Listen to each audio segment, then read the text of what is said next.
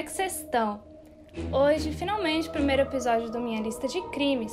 Antes de tudo, eu tenho que avisar que esse é um podcast que vai tratar de assuntos pesados, como abuso infantil, violência física e assassinato. Se você for sensível a esse tipo de assunto, eu aconselho você a não assistir. Bem, o Minha Lista de Crimes é um podcast de crimes reais, tanto estrangeiros quanto brasileiros. Eu sou a Bárbara e sou apaixonada por criminologia desde que descobri a primeira série Criminal Minds. Vivo estudando então sobre casos que acho mais interessantes e decidi compartilhar com vocês a minha listinha de casos notórios. Alguns não tão notórios assim, mas todos bem interessantes. É, antes de começarmos, sigam a gente nas redes sociais, que é o Instagram e Twitter, arroba lista de crimes, e o e-mail para contato listadecrimes.hotmail.com. Bem, para o primeiro episódio, eu queria trazer um caso não muito conhecido. Eu mesmo não tinha conhecido, não tinha ouvido falar dele antes.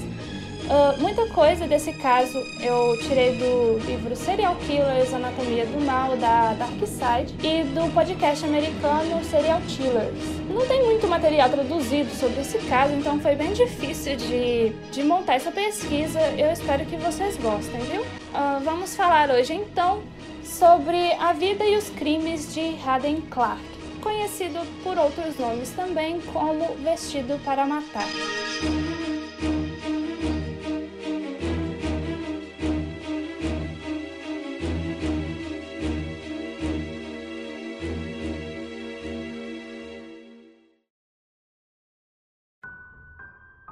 Nascido em 31 de julho de 1952 na cidade de Troy, Nova York, Haden Evelyn Clark era filho de Flávia e Haden Clark.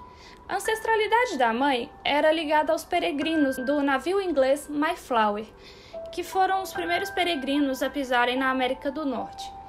Eu não, não sabia disso, mas aparentemente é uma coisa e tanto eles serem ligados é, a esse pessoal, né? O pai era engenheiro químico e ajudou a inventar, entre outras coisas, o plástico filme. O casal teve quatro filhos. A única menina, a Alison, ela renunciou à família na adolescência, saiu de casa e trocou de nome. O irmão Bradfield acabou preso e a gente vai voltar na história dele também um pouco mais pra frente. Jeffrey foi o único que teve a vida mais tranquila ele se casou e teve dois filhos. Também ele vai ser citado um pouco mais para frente. Apesar da boa condição financeira, o ambiente familiar era bem tenso. Os pais eram alcoólatras e brigavam de agressão física na frente dos filhos constantemente. O pai tinha tendências suicidas e o relacionamento dos dois era muito instável. A infância de Haden, o pai o ridicularizava, chamando ele de retardado, entre outras ofensas. Já a mãe gostava de vesti-lo com roupas de menina e chamá-lo de Kristen quando estava bêbada, o que era sempre. Uma vez os seus pais o flagraram usando roupas femininas por vontade própria, o que né, não é uma coisa errada, obviamente, mas é relevante para entendermos a mente dele mais tarde. Tentarmos né, entender a mente dele mais tarde. Queria fazer um adendo aqui sobre abuso infantil do livro da Dark Side, que que a mãe dele fazia né, era claramente para ofendê-lo, e outros psicopatas também passaram por isso, como o Charles Manson mesmo, que o tio obrigava ele a ir para a escola de vestido. De novo, aqui no livro da Dark Side, fala-se uma pessoa é severamente maltratada desde a tenra infância, com abusos físicos ou psicológicos, ela crescerá com uma visão deturpada da vida, onde todas as relações humanas são baseadas no poder, sofrimento e humilhação. Tendo sofrido tortura na infância por aqueles que deveriam protegê-lo, ele, né, o serial killer, buscará mais tarde é, torturar os outros como uma forma de vingança porque o ambiente familiar, que deveria amá-los né, e passá-los a sensação de segurança, passa a ser então um ambiente hostil e perigoso. Porque se não há ninguém para amá-los, né? Os próprios pais não o amam, a própria família não os amam, não demonstram amor para eles, como eles aprenderão o que é amor, o que é compaixão? Então fica aí essa questão para a gente pensar.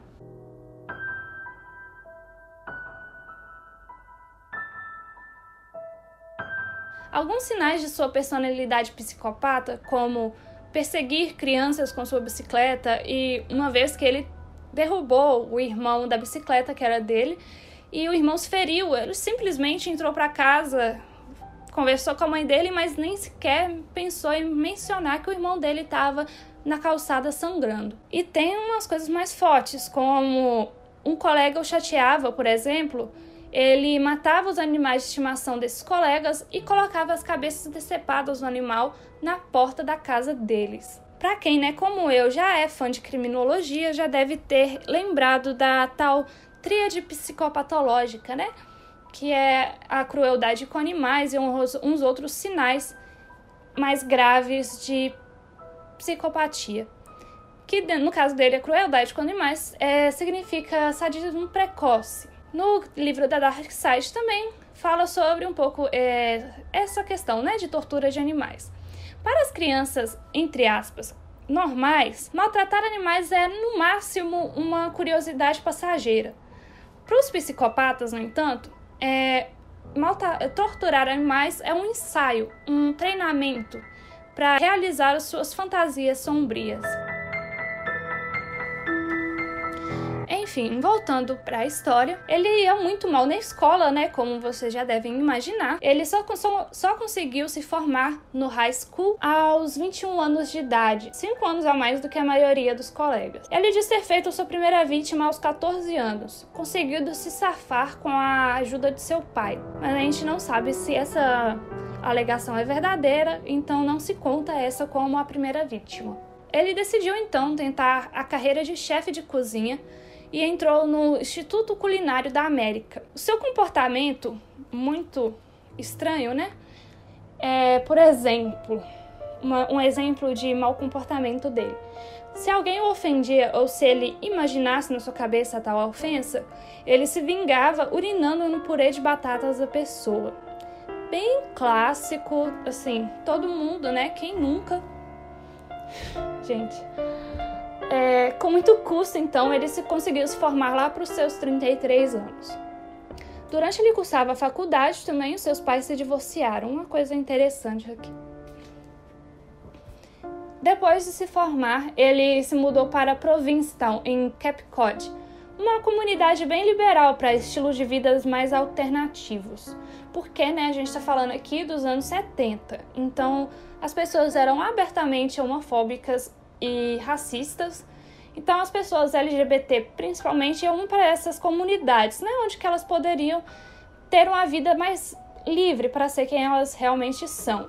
Enfim, mas mesmo lá ele ainda era considerado estranho, porque ele gostava de beber, por exemplo, o sangue das carnes da, da cozinha dos restaurantes onde trabalhava. Obviamente, todos os patrões dele, né, Logo demitiam ele quando descobriam isso, e por causa disso ele passou por uns 14 restaurantes durante todo o tempo que ele ficou em Provincetown. Segundo ele, ele fez algumas vítimas durante o período em que ficou em Cape Cod, incluindo uma, uma mulher cujos restos mortais sem identificação foram encontrados a, no dia 26 de julho de 1974, poucos dias antes do seu aniversário. O caso ficou conhecido na mídia como a Senhora das Dunas, mas nova, novamente né, a gente não tem confirmação de que ele realmente foi o responsável por esses crimes. Enquanto ele estava em Cape Cod, ele recebeu a notícia de que seu pai falecia de câncer.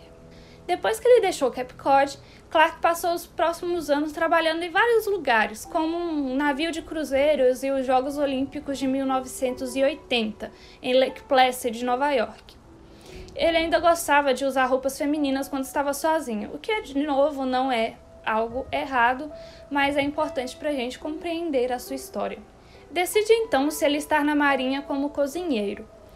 Lá, ele não era novamente querido por seus colegas de bordo, porque ele tinha um fetiche em usar calcinhas de babados.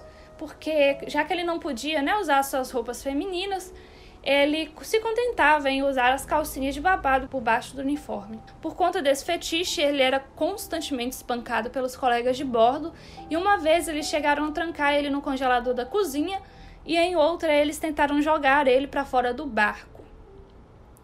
Em 1984, ele recebeu a notícia de que seu irmão Bradfield tinha sido preso por assassinar uma mulher, cortar os seus seios fora e assá-los em uma churrasqueira e depois comê-los. Segundo pessoas que conviviam com Clark na época, a notícia claramente havia afetado ele muito. Porque, né, gente, vamos pensar. Se seu irmão. É, você recebe a notícia de que seu irmão é um assassino canibal, você não é a mesma pessoa do que você era antes. Pouco depois, ele foi diagnosticado como esquizofrênico paranoico e dispensado por motivos médicos. Após ser dispensado na Marinha em 1985, seu irmão Jeffrey o convida a passar um tempo com ele em Silver Spring, Maryland, é perto de Washington. Jeffrey tinha uma vida bem comum, com uma esposa e dois filhos, numa casa boa em Silver Spring. Um ano, um ano depois, então, Clark fez sua primeira vítima confirmada.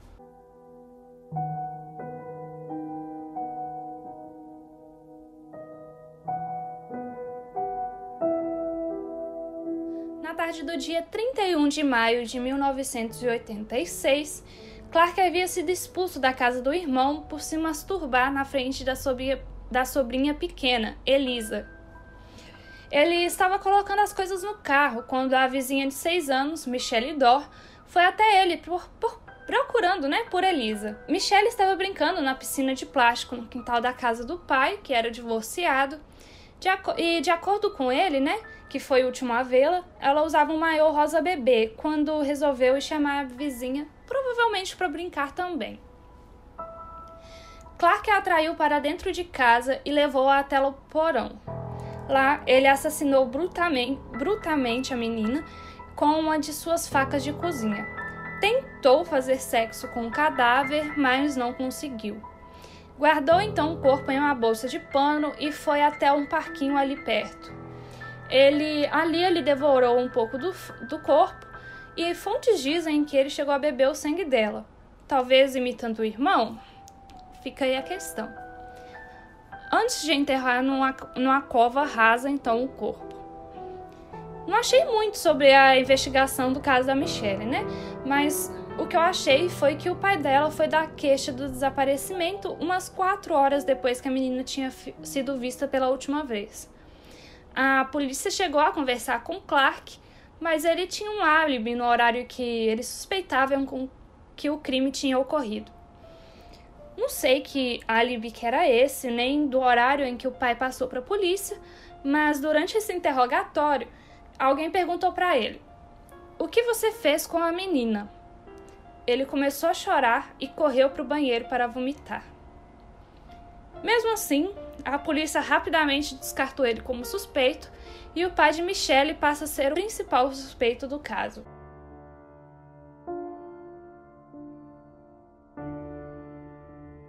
A partir daí então, Haden passou a viver em sua caminhonete, viajando e fazendo uns bicos por aí.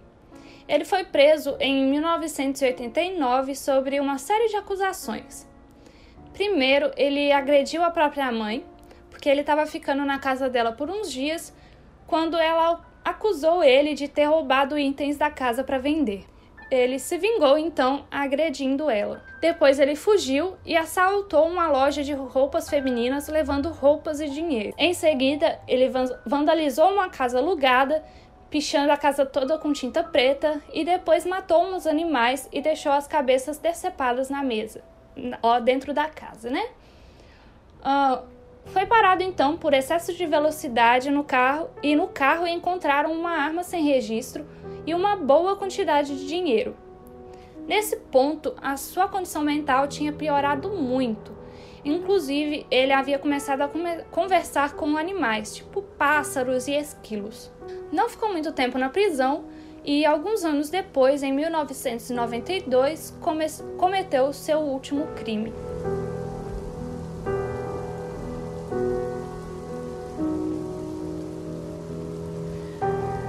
no ano de 1992, Clark estava na cidade de Bethesda, em Maryland, perto de Silver Springs. Ele trabalhava como jardineiro para uma mulher chamada Penny Rutelling, que tinha uma filha chamada Laura. Ela, Laura havia acabado de se formar na faculdade. tudo estava indo bem. Penny tinha dado é, até dar uma cópia da chave da casa para ele para que ele pudesse entrar para trabalhar sem incomodar a família, né? Certo dia, é, Penny descobriu que ele tinha roubado uma, umas ferramentas do depósito de casa e acabou despedindo ele. No dia 17 de outubro, então, por volta da meia-noite, Clark invade as casas do Rutel, dos Rutelin enquanto todos estavam dormindo.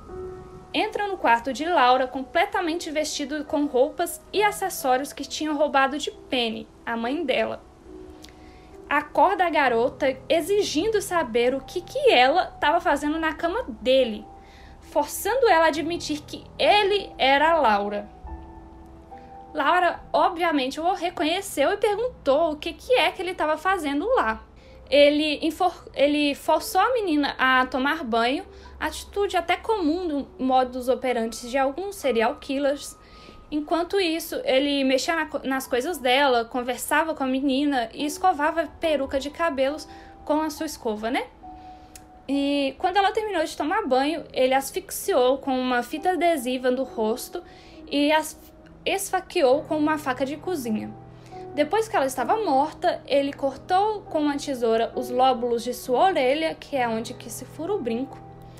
Levou então o corpo e as roupas de cama ensanguentadas para dentro da sua caminhonete, tudo isso sem acordar o resto da casa.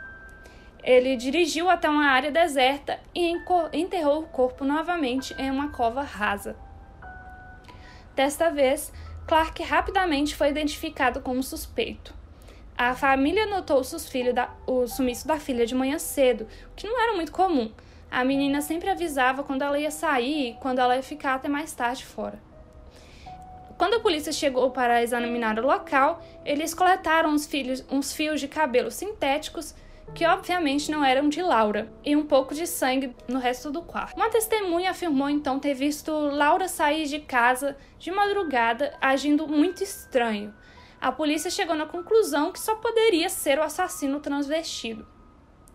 Logo foram atrás de Clark, agora não sei se eles já tinham alguma prova de que havia sido ele ou se só procuraram para o processo de eliminação né, de suspeitos. É, junto com ele, eles encontraram afronhos de travesseiros da, é, da cama de Laura, sujas de sangue, que ele tinha guardado é, como um souvenir, né? Atitude também comum de vários psicopatas.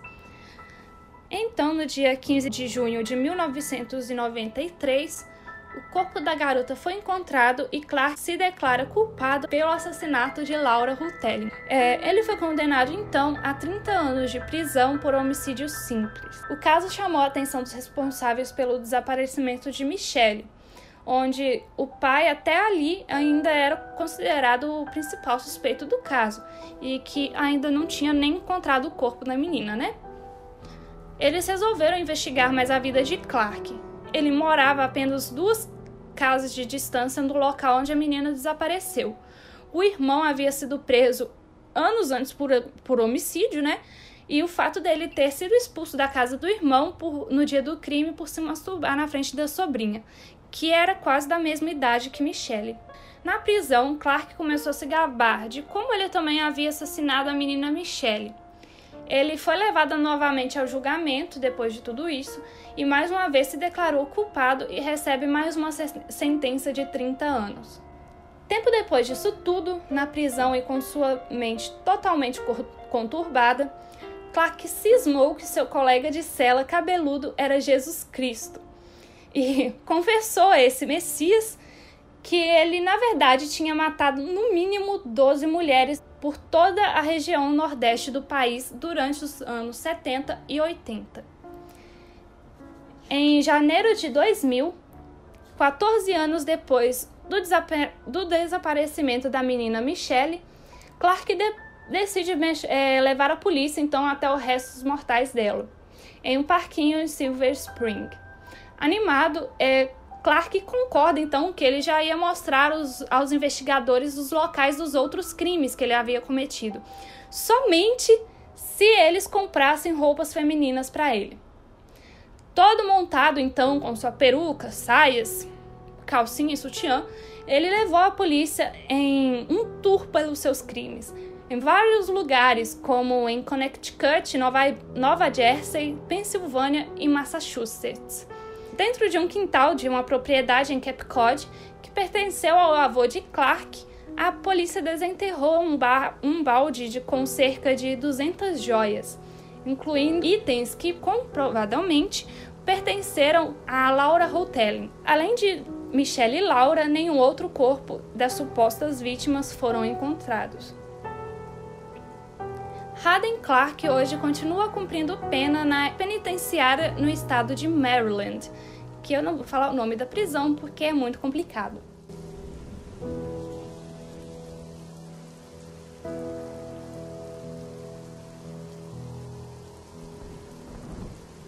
Então, gente, esse foi o caso de hoje. Eu espero que vocês tenham gostado. Eu achei ele muito, muito interessante.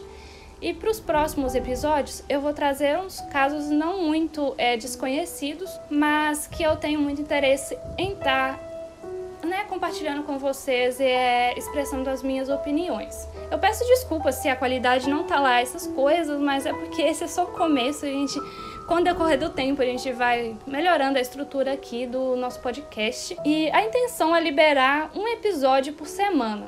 Mas talvez atrase um pouquinho agora no início, né? Eu peço que vocês tenham um pouquinho de paciência comigo.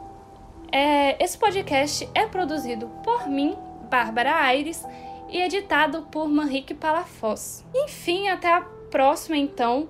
Não se esqueçam de nos seguir nas redes sociais, viu? E podem estar tá mandando é, dicas, né, de casos, sugestões que a gente está aceitando. E é isso. Tchauzinho.